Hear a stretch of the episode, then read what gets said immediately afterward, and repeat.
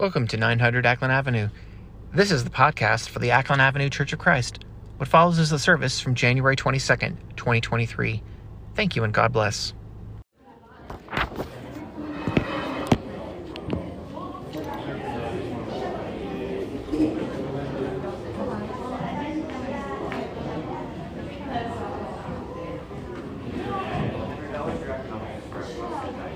Good morning. We're thankful to have you here with us this morning. If you are visiting with us, thank you for being here, all the Spivey kids. Um, we will get started this morning with a reading out of Isaiah chapter 9, starting in verse 1. Nevertheless, there will be no gloom for those who are in distress. In the past, he humbled the land of Zebulun and the land of Naphtali. But in the future, he will honor Galilee of the nations by the way of the sea beyond the Jordan. The people walking in darkness have seen a great light.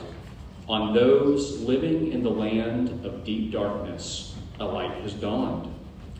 You have enlarged the nation and increased their joy. They rejoice before you as people rejoice at the harvest, as warriors rejoice when dividing the plunder. For as in the day of Midian's defeat, you have shattered the yoke that burdens them, the bar across their shoulders, the rod of their oppressor. Let's pray together. Lord, we're thankful that we can come together as a community, as a church this morning, and just come into your presence. Lord, thank you for welcoming us into your presence. Lord, thank you for honoring your promises, Lord, that uh, there will be no more gloom, that you will shatter the yoke that burdens uh, people's. Lord, we, we look forward to the day when those things are no more. Lord, be with us as we worship this morning, as we sing praises to you. Um, just lift all the hearts that are here. It's through your Son's name we pray. Amen.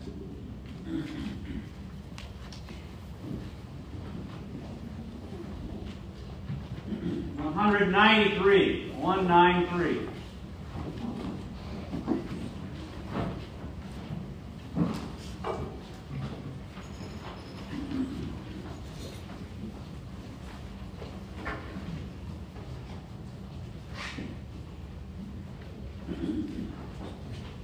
Me, O thou great Jehovah,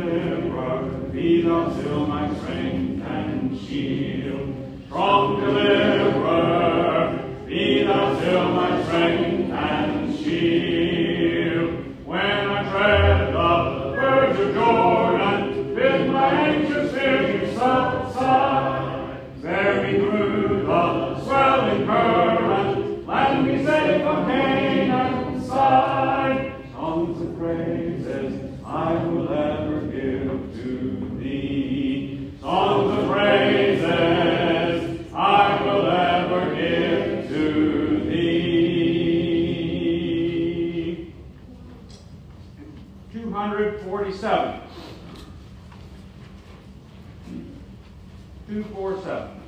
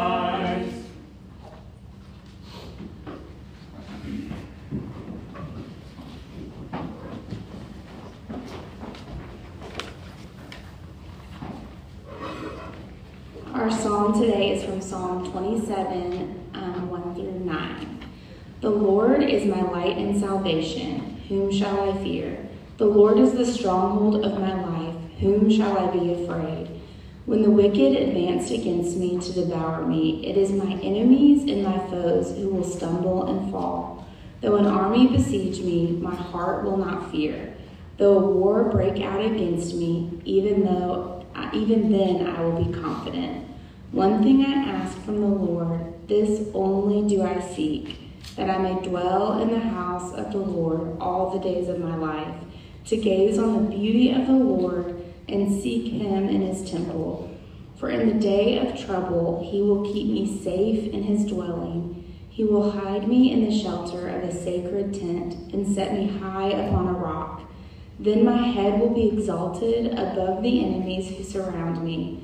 At his sacred tent I will sacrifice with shouts of joy. I will sing and make music to the Lord. Hear my voice when I call, Lord. Be merciful to me and answer me. My heart says to you, Seek his face. Your face, Lord, I will seek.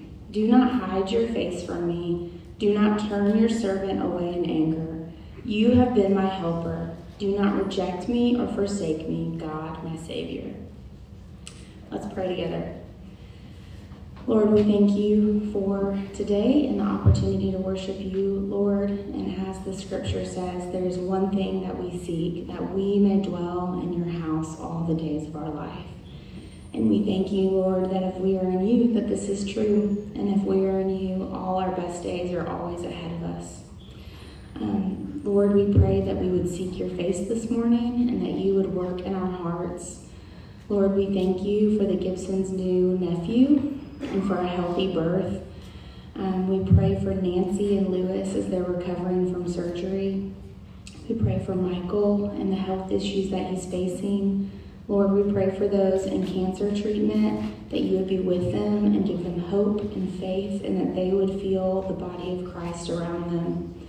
Um, we pray for Leanne and Brett and Pam and Robert and Jane and Ed and Aiden and Debbie. Lord, we continue to remember Chuck and Stina. And we also pray for our missionaries, Lord, that you would encourage them um, and be with them and guide them as they are spreading your word and doing your work. In your name, amen.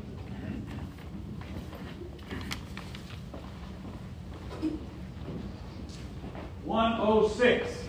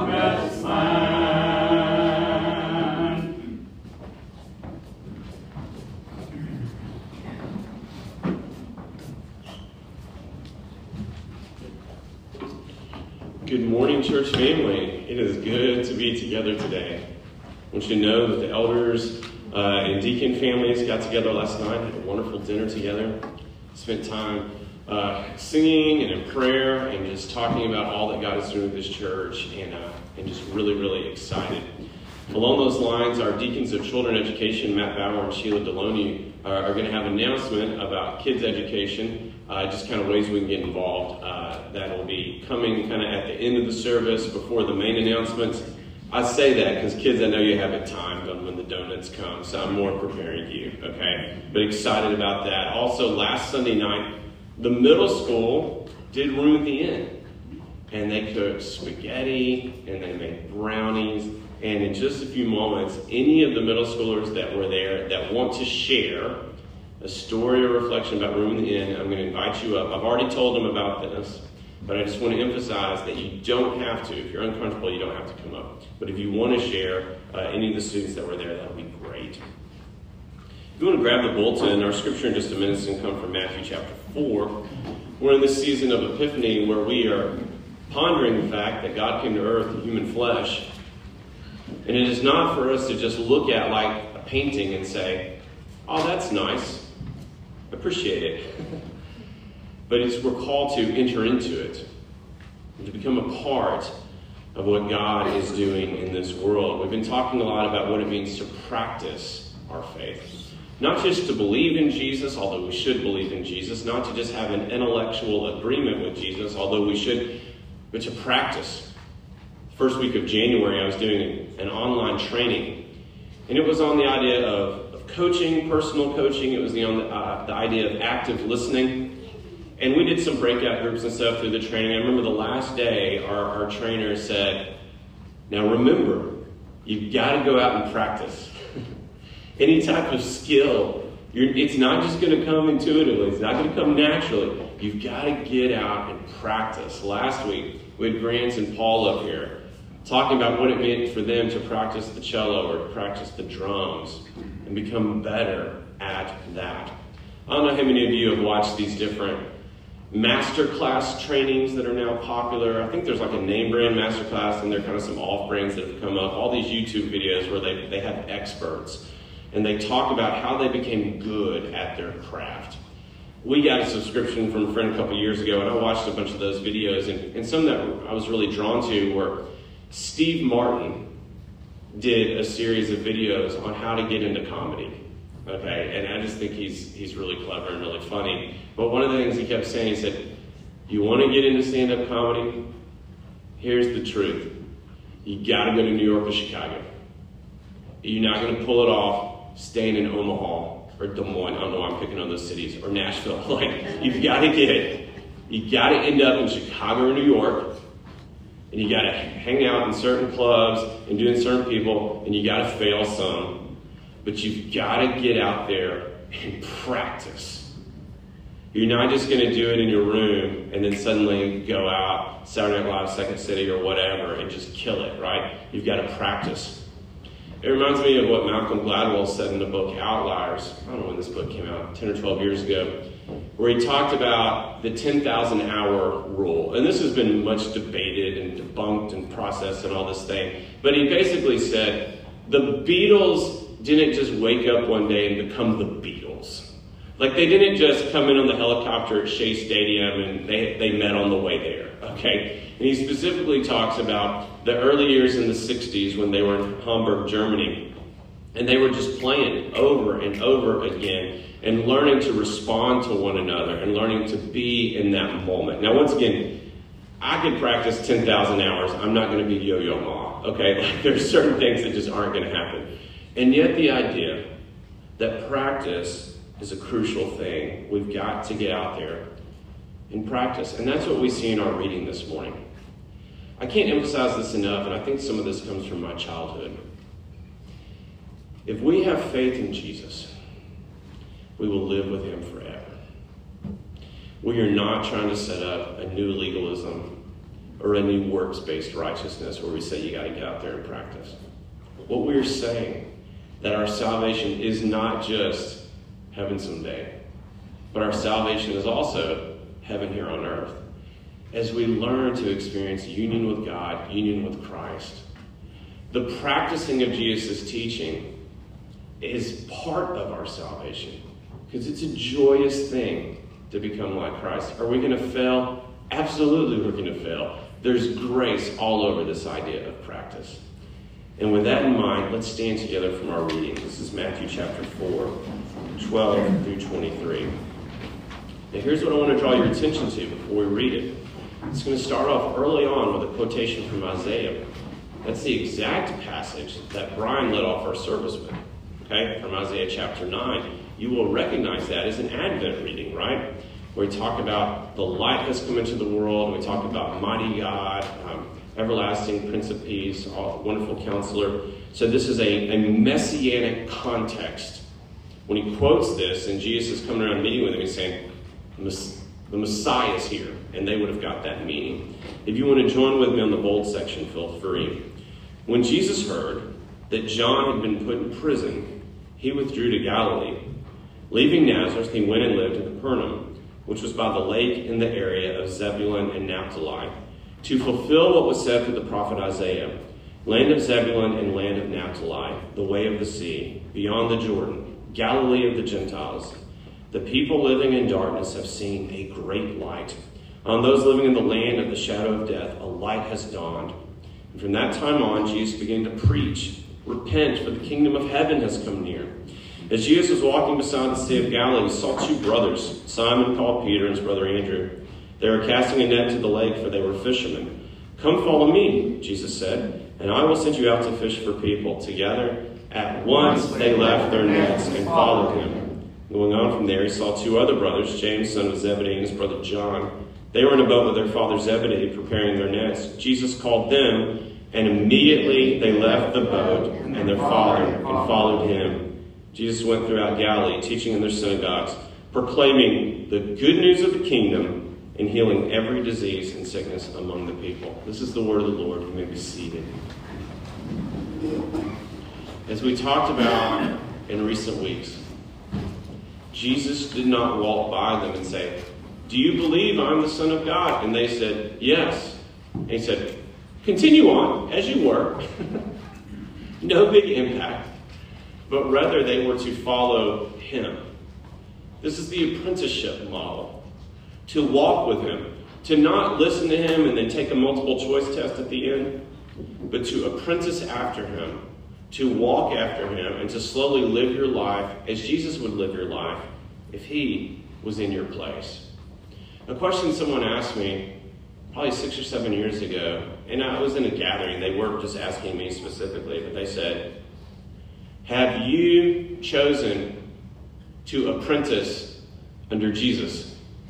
And I thought, I've never had someone say it quite like that to me. But I was very moved by that. Have you chosen to apprentice under Jesus, to follow him and seek to be like him? To move around and say, I'm going to try to do every single thing the way he does it. To do that, there has to be a sense of urgency. And that's why I had us in the bold section read those passages together, because it says, immediately, at that moment, specifically in the Gospel of Mark, that's one of the most used expressions we have in the whole Gospel. Immediately, immediately, immediately. Because there's a sense of urgency, as if this is the greatest thing you have ever seen, and you'll do anything to do it. The sense of urgency about it. Some months ago, you know who you are, but I'm not going to name names.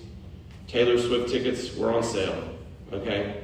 And one of the things I saw, even amongst people who I did not see as Swifties, okay? But what I saw amongst people was a sense of urgency.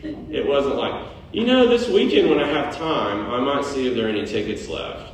It's how many work hours were lost refreshing screens trying to get Taylor Swift tickets, okay? And yet, I'm not going to wait on this. I'm going to do it now. I'm not going to get around to it, but it's something urgently I'm going to do. And they left their nets and they followed him. They left it all behind. Frequently, there's something holding us back, and I want you to consider for a brief moment this morning what might it be that is holding you back from being an apprentice under Jesus, from completely following him? Because what they did, they left their nets and they left they left their families, they left the family business. Remember we read the story of Elisha last week when Elijah called him and he had he had been in farming. He had a plow and he burned the plow, killed the animals. They had a feast because it was a no going back, right? I burned that bridge and I'm now going forward. I can't help but think about this image of James and John leaving Zebedee. And we are called in the scriptures to honor our parents. And so I know Jesus would never call them to disobey the Ten Commandments. So even as they leave Zebedee, there was no disrespect. See you, Dad. they still respected their father, but they left him. And I know that there's an, in a group this size, and I know even in my own life, there are times it's hard for me to leave my parents. Because I still depend on my parents for an emotional sense of who I am, the fact that I'm okay, and their approval. Even at the age of 44, my parents' approval means a ton to me. My parents are great people. I agree with my parents on 95% of the things in the world. And the other 5%, they're getting there, okay? but um, I totally respect my parents. But every now and then I have to ask myself, for my sense of self, am I depending on my parents or am I depending on Jesus?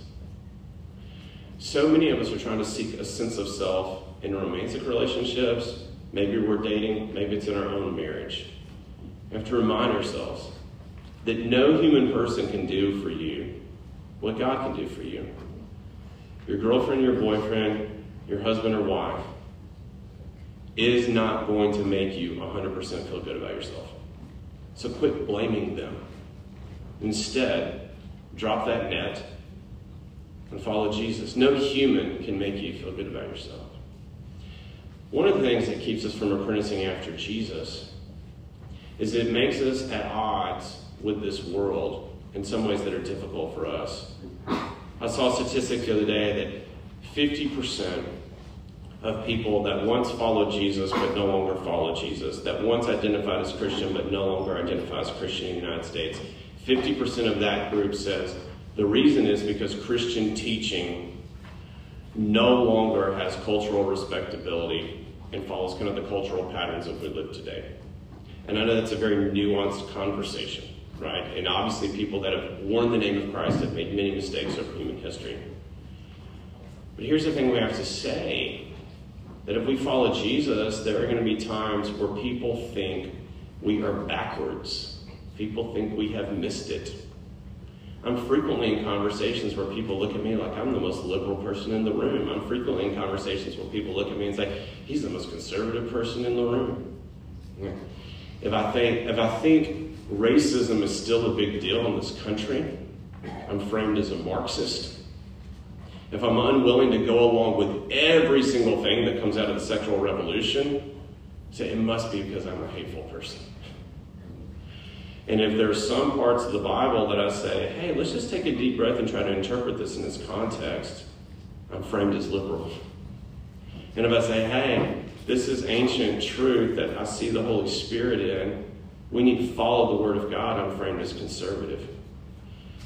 At some point, we have to say, I don't care what other people think about me. I love my parents, but at the end of the day, I don't care what they think about me. I love my family. I love my wife and my children. But at the end of the day, I am not dependent on them for my identity. I love you. I love the city of Nashville, but I'm not dependent on any of you. And when I say I don't care, it's not like a disrespectful. It's just a, I'm apprenticing after Jesus. I'm not apprenticing after you. And this is a hard struggle. I'm speaking to myself as much as anyone in this. We can only practice and follow after Jesus when we've left everything else behind. And so, what does it mean to practice? It means to watch what Jesus is doing and try to do what he's doing and to fail at it and then to wonder why we failed at it. I remember a mentor told me the best way to frame practice is you prepare for it and then you try it out and then you reflect on what just happened. And a lot of this was when I was learning to teach, when I was learning to preach, when I was learning to get up in front of people and speak. You prepare for it, you do it, and then you reflect on what just happened. And I think in so many ways that's what it means for us to follow Jesus. We read a story about Jesus. So let's just pick a teaching. Let's say loving our enemies. We take a deep breath and we prepare for what it might mean to love our enemies. You got a difficult meeting at work this week? you got a conversation with somebody that's hard? You map out in that mind how that conversation could go, you pray about it, and you prepare for it. And then you go through that conversation and you try to love your enemy. And guess what? You're not Jesus. You win some, you lose some. And then afterwards, you pray, how did that go? What could I do better next time? You go for a walk in nature at the park, at Radnor Lake. You say, Lord Jesus, I'm, through your spirit, I'm getting a little stronger. How could I do that next time? And it's through the practice of that over the years. Now, that may seem ethereal or abstract for some of us because it's hard to see Jesus. One thing that so many of us do already is you pick an older, wiser spiritual mentor and you watch what they do. So for years, many of us that have been here a long time, we watched Bill and Fran and Dot and Buford and so many others and Paul Prill. Like we've watched these folks. How do they love their enemies? How do they welcome the stranger? How do they sacrifice themselves for their families? How do they do it? We watch them do it, and then we try to practice it. It's really hard. We're going to fail. Failure is a part of it. Failure doesn't mean it's not working. It's like um, when you're sore the next day after a workout, it, it doesn't mean you did it wrong. It means you did it right, you know? It's just part of the experience. But practicing, middle school kids, get ready. I'm about to call you up. Practicing is such an essential thing. So let's pick this teaching Matthew 25, when Jesus says, Whatever you did for the least of these, you did for me. I was hungry, you gave me some to eat. I was thirsty, you gave me something to drink. I was naked, you gave me clothing. Um, I was sick, you took care of me. Um, I needed clothing, you gave me clothing. I was a stranger, and you welcomed me in. Every time we do room in the inn, we're practicing for that. We're practicing the welcoming of the stranger. So, middle school kids, any of you that were a part of it you want to come up, and you can just say the spaghetti was awesome. You don't have to say anything. That's that's the coolest thing ever. Okay, but it'll still be the coolest thing ever. So come on up if you want to share.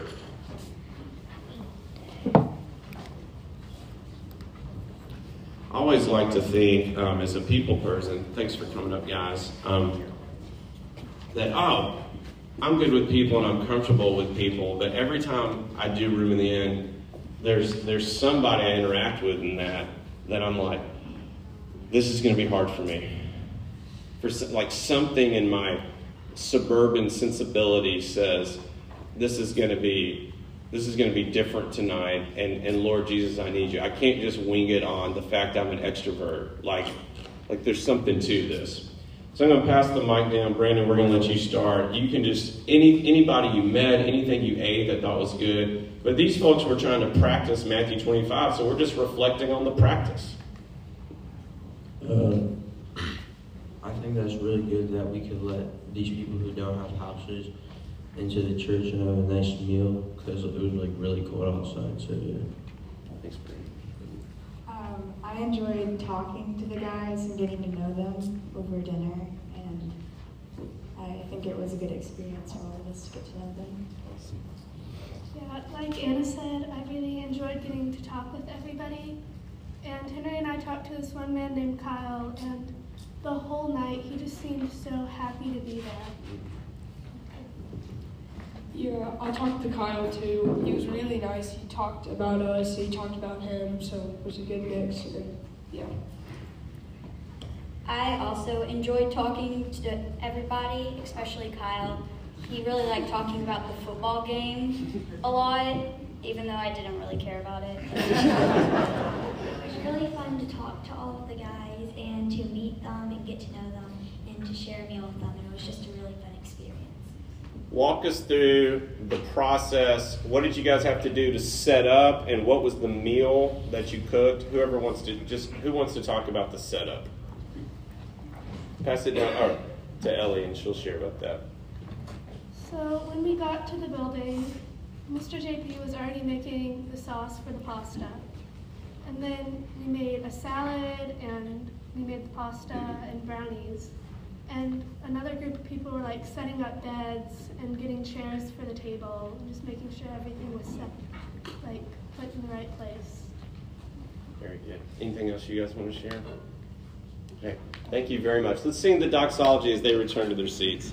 Praise God from whom all blessings flow.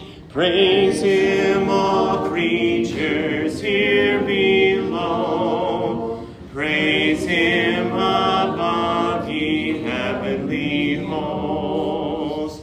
Praise Father, Son, and Holy Ghost. Amen.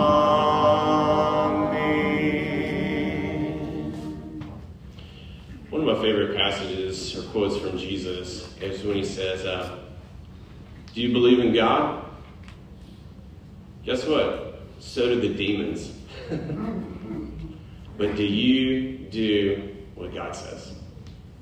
And so during this season, and Epiphany will go into Lent and climax with Easter and ultimately Pentecost, as we go through this season, where do you need to practice? If you were in a band and you were having the post game debrief after the show, if you were on a sports team and you had the huddle afterwards, if you're looking at your discipleship, your life of apprenticing after Jesus, where do you need to practice? Patience, welcoming the stranger, extending grace to others, doing unto others as you would have them do to you, storing up for yourselves treasures in heaven and not just treasures on earth, learning not to worry, fasting, prayer. Where is it you need to practice? And how can we practice together? And may the Holy Spirit and God give the increase. Let us stand together and sing. I have found a friend in Jesus, He's everything to me. He's the fairest of 2,000 to my soul. A lily of the valley, in Him alone I see all I need to cleanse and make me fully whole. In sorrow, He's my comfort. Trouble, He's my stay. He tells me every care Him to roll. He's the lily of the valley, the bright and morning star. He's the fairest of ten thousand to my soul. Oh, he all my griefs has taken and all my sorrows borne. In temptation, he's my strong and mighty tower. I have all for him forsaken and all my idols torn from my heart, and now he keeps me by his power. Though all the world forsake me and Satan tempt me sore, through Jesus I shall safely reach the goal. He's the lily of the valley, the bright and morning star. He's the fairest of ten thousand to my soul. He will never, never leave me, nor yet forsake me here, while I live by faith do his blessed will. A wall of fire about me, I'm nothing now to fear. With his manna he my hungry soul shall fill. Then sweeping up to glory, to see his blessed face, where rivers of delight shall ever roll. He's the lily of the valley, the bright and morning star. He's the fairest of ten thousand to my soul.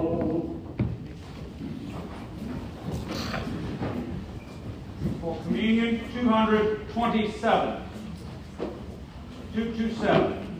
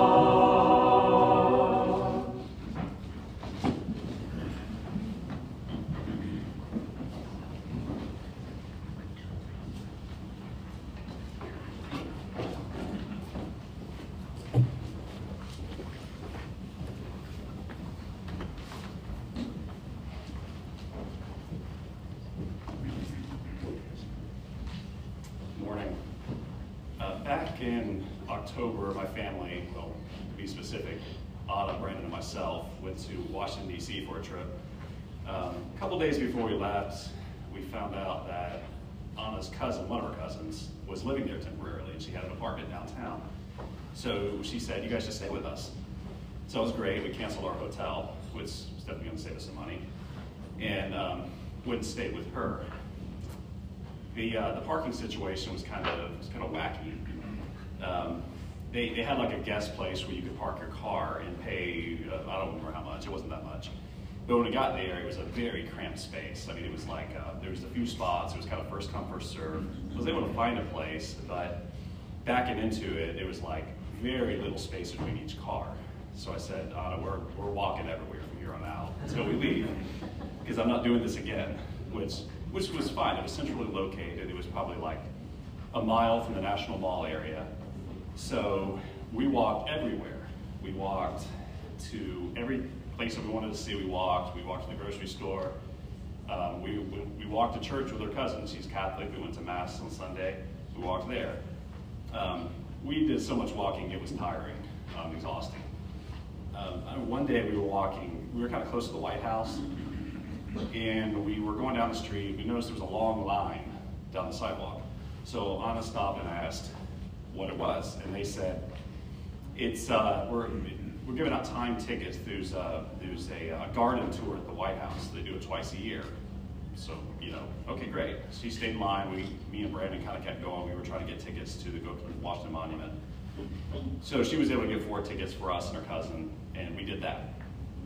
And uh, we're, we're walking over the White House grounds. There's throngs of people. There's so many people. We were already kind of tired. Uh, at the end of that, they kind of usher you out on the other side of it.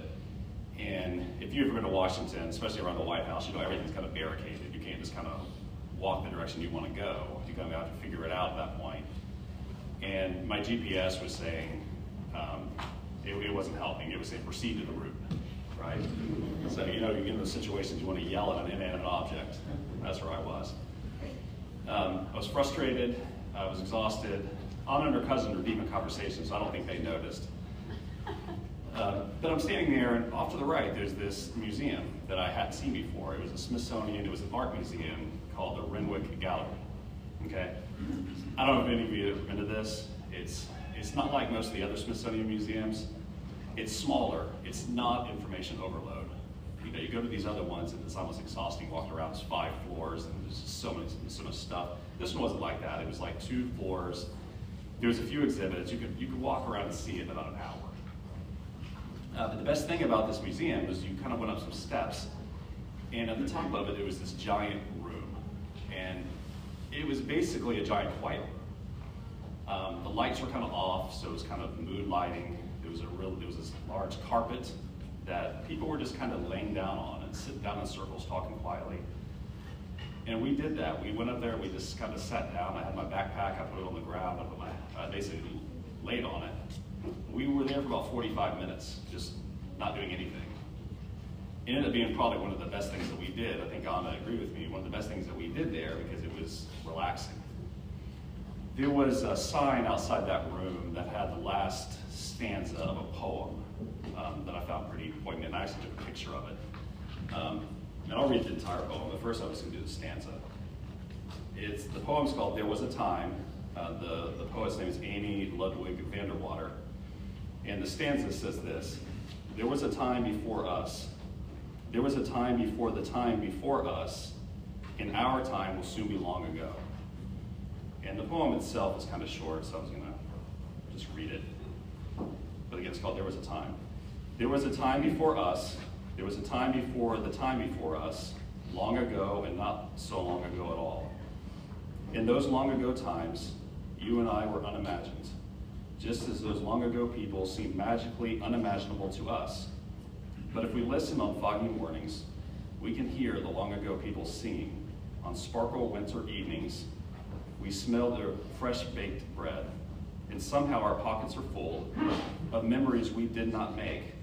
The long ago people still live in us, just as our songs and bread loaves somehow lived before we lived in them. So it is. We, we caress old words like smooth stones. We hold our open palms to sky. We know that there was a time before us. There was a time before the time before us. And our time and our now will soon be long ago.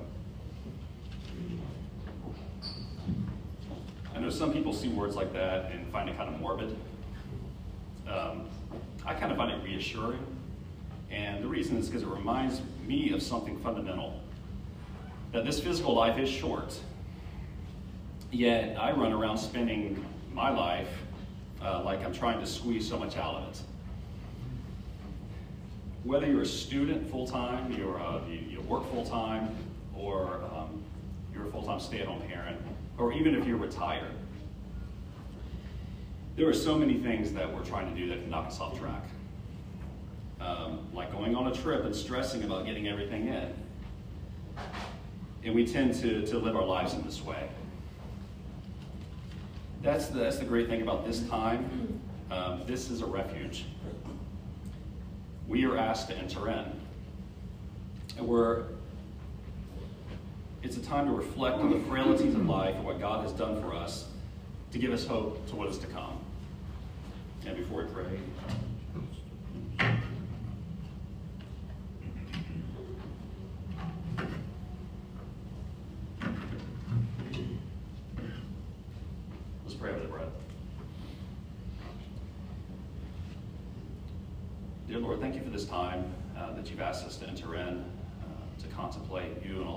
to us, uh, done for us. We reflect on the sacrifice on the cross, and we celebrate the, the resurrection that gives us so much hope going forward. Please bless this bread this morning. And thank you so much for all that you do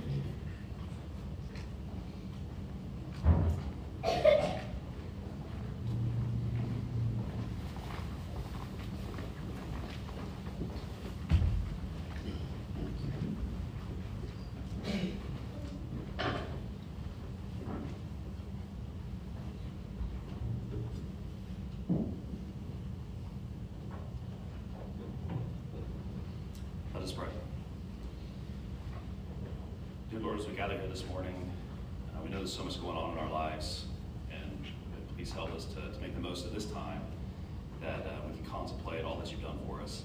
Bless this, this wine that represents uh, your son's blood on the cross. In Jesus' name we pray.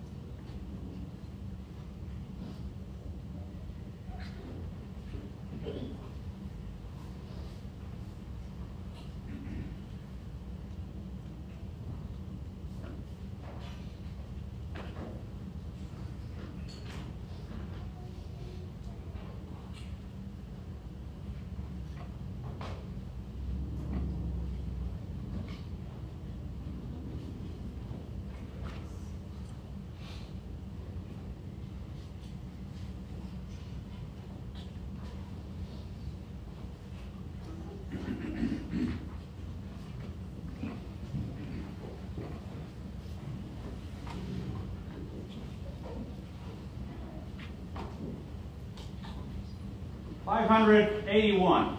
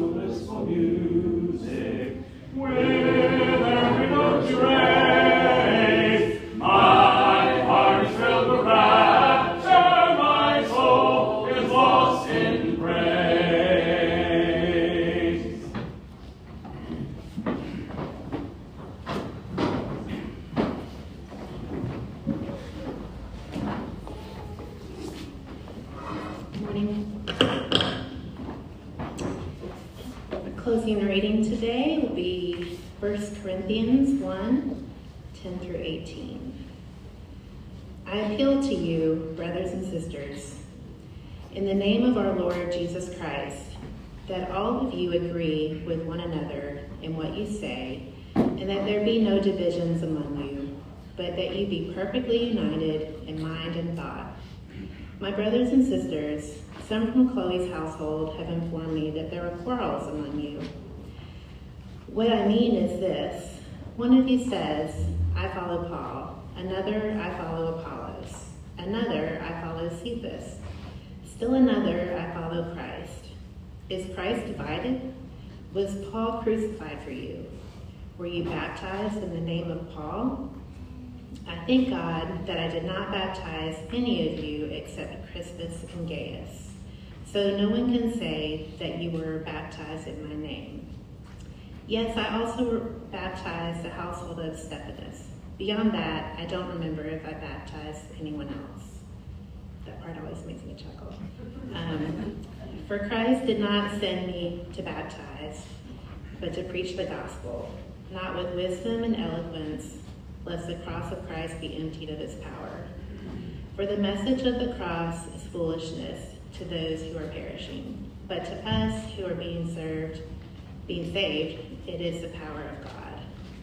Um, and just to close us out today, I'd like to read a, a benediction. It's from um, Common Prayer, not to be confused with the Book of Common Prayer.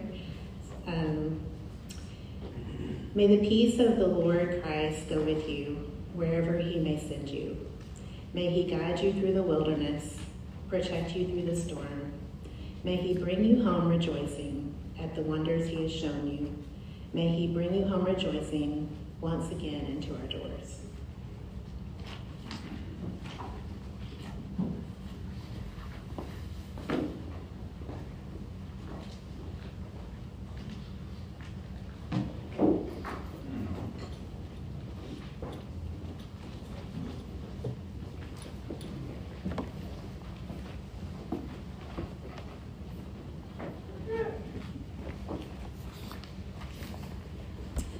Good morning. Um, first, thank you, both of us, for trusting us with this whole kid education thing. Um, and thank you especially to those who completed the survey, whether you have been teaching Bible classes or haven't. Thank you. Um, I want to share just briefly the big results from that. And that is that the challenges to teaching, whether you teach or don't teach currently, one is time, both the commitment to be here every Sunday or most Sundays, and also the time to prepare the materials for class, not wanting to miss out on the adult classes, and um, at least a perceived lack of knowledge or experience about teaching or curriculum or how to manage kids after donuts. So, our big goal is to try to lower that threshold, try to make some of those challenges less challenging for you. So, here are some of the ways we're doing that. One is we're to try um, just to simplify. We've been using curriculum that's really intended for large churches with large children's ministry and a whole staff and a big pool of volunteers, and that's not Acklen. So, we're going to bring it down. Um, what we've chosen is just a book of reproducibles, and it has simple in the title. And so it's going to be a memory verse and a Bible story and a crafter activity. There are not seven to choose from. There's just one, and if you don't like it, you can Google your own. But it's the kind of thing that you could um, you could prepare everything for the whole quarter and stick it in file folders and have it ready to roll. Or you could find a teenager who loves cutting things out and making copies and have them prepare it for you. So um, we're going to really simplify the preparation part. And then um, Matt's also working on a songbook for each of the classrooms. If you're like me, I don't remember or know all the songs, so that's going to be helpful. And then the other thing to try to just give some peace about some of those challenges, we're going to have a training day during Bible class in two weeks, February 5th.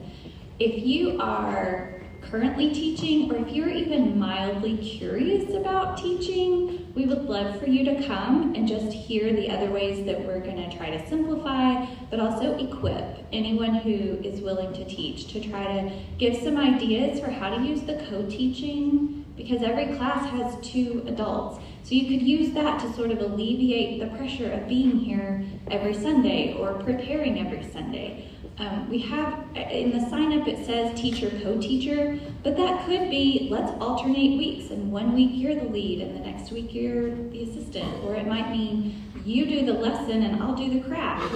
So we'll talk about lots of ways that you can use that two adults in a room to um, help alleviate some of the time pressure. But I'm also going to give some ideas about just basic classroom management, how to manage time and materials and kids and donuts and all of that. So, um, if, if the reason that it's challenging is that you don't feel equipped, we're going to use that Sunday in two weeks to try to equip you. Um, and yeah, so if you want to come to that, whether you're even curious a little bit or you're just invested and want to know what's going on, you can come for that reason. I promise it's not a trick. Attending the training does not commit you to teaching. In the next quarter, we won't have you sign something that the fine print says, I'm teaching all year. Um, anyway, Matt's going to add a little plug to that too. we're, we're really just trying to get a deeper bench on the children's classes, and so we're here to support you um, in, in doing that if you volunteer. Um, I, kind of wanted to give a plug um, because I've been teaching those classes for maybe the last three or four years, and um, I'm not a good teacher. Um, and so, uh, really, the question you need to ask yourself isn't if you're a good teacher, it's just, do I think I'd be better than Matt? Um, and so, um, and just to kind of demonstrate that is when I tell you my first class that I ever taught, um, it was the you know pre-K to one first grade class, and Jacob was in there, and um, you know typically classes are about 30 to 45 minutes. Uh, everything that I prepared was done after five minutes, and so we we had about 40 minutes to play. Um, the, uh, the look of disappointment in their faces was visible, and I knew I needed to do better. So the next week, you know, we just kind of built everything up, and those are all the things that we're going to be trying to, to help you with um, in the next several uh, quarters and years, just to be here to support, to give you the uh, curriculum and um, the techniques and everything that you need to, to do a good class. Um, the, the other thing, and this was very surprising to me, is you know just trying to figure out who are the beneficiaries of um, you teaching a kids class. So obviously, you know, we want our kids to have um, you know a great classroom experience to learn the overarching themes, concepts, and stories of the Bible. Um, but what I would say is, I think the the real beneficiary is the teacher, um, and just some of the things that I've gotten out of teaching is, you know, sometimes in adult classes we really focus on um, arcane theological issues, maybe secondary or tertiary um, things in the Bible. But when you're in a kids class, you're really focusing on the meat and potatoes of Christianity um, you're focusing on the basics, which I think is um, good to be reminded of every Sunday. Um, I derive a lot of joy and happiness and satisfaction from teaching classes. Kids are just fun, typically more fun than adults. and then um, I know that people may have uh, you know, reservations about teaching kids classes, um, but one of the great things about teaching those classes is if you're ever asked a question that you don't know, you can just tell them that's a great question, you should ask their parents. And so um, that's really my plug. I, I do think that it's something that's worthwhile, and if, if you would just consider doing it, I think that would really help everyone out, and it would be a great benefit to you as well. I'm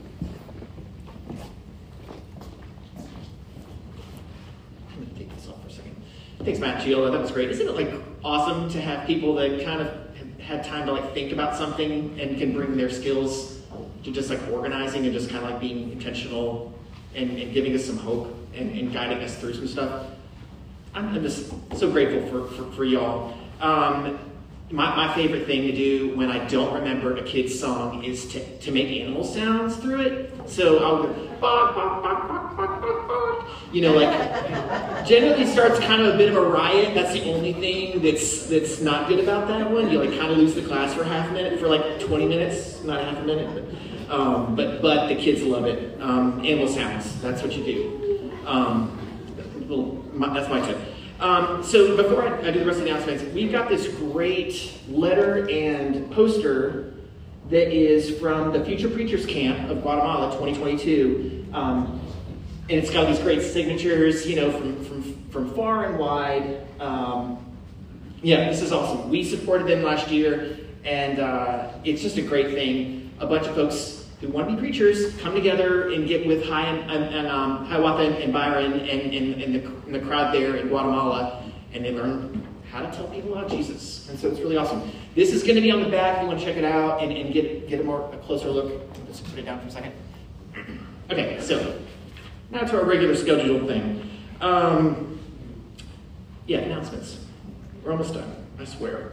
Um, okay, so first off, we want to start with birthdays. We've got um, Eliana turning seven. That's a, a wonderful, uh, it's great to be in the prime of your life. Paul here. Um, uh, Clay Jones also has a birthday this week, so happy birthday to both of you. Super awesome. Um, small groups resume tonight. If you do not, if you if you um, if you belong to one, if you do not, you would like to belong to one, um, talk to us and we can figure that out. Um, the, the, so this also means that the middle school will be at the Sternberg's house at five, and the high school will be at Paul and Amy's at five. Surprise. Um, Wednesday night, the gathering will be at the, the Thorntons, not at the Conways. I repeat, it will be at the Thorntons, not the Conways. If you show up at Trousdale, you're going to be kind of disappointed. I mean, I guess if you're introvert, maybe you're like, cool. But, um, so, you know, it's a, a, a, you know, some solo time. Um, so we've got, um, see, Wednesday on the 1st, Riverwood Church of Christ is hosting an area-wide youth devo, so that's going to be fun. Um, th- there will be a normal brown bag at, at the Conways that night. Um, at 5:45, they will head to Riverwood, and that should be a lot of fun. The kids always have a lot of fun with their their brothers and sisters over there. Um, what do you got? What else we got? There is. I should be prepared, shouldn't I? Um, see, there's Ackland Unplugged coming. That's super exciting. If you don't know what that is, we put our phones in a box and we play board games. Sometimes people play Dungeons and Dragons or just kind of like hang out. Um, it's a great time on a Saturday morning to just kind of hang out with friends and, and, and just kind of put your phone in a box. Um, that's the unplugged part. Um, room at the Inn, just a reminder that's still going on um, in, in the new year. We would love y'all's help in whatever way you can, making lunches, or we've got that maybe covered, but but there's other ways you can help. If you can't stay over or you're not part of a small group or whatever, talk to people like me. We can get you hooked up with some folks. Um, I know our group would, would, is definitely looking for like another guy who would be willing to stay over. Um, so so if, if you're interested, let me know. Um, so what else we got? Women's Bible study is coming up. There's that's I'm excited about to hear about that. Um, talk to Hayden and see what else. Maybe it for now. But yeah, I don't know. I guess that means that it's time for coffee and donuts. Thank you.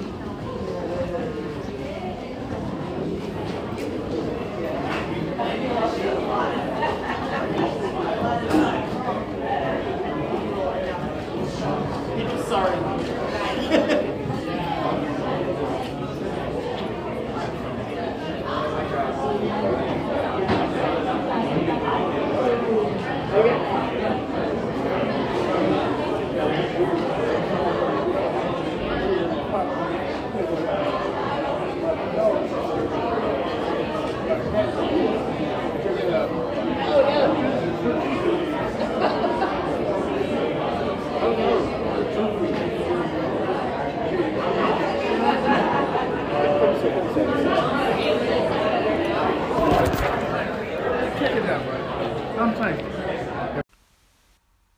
You've been listening to 900 Ackland Avenue, the podcast for the Ackland Avenue Church of Christ.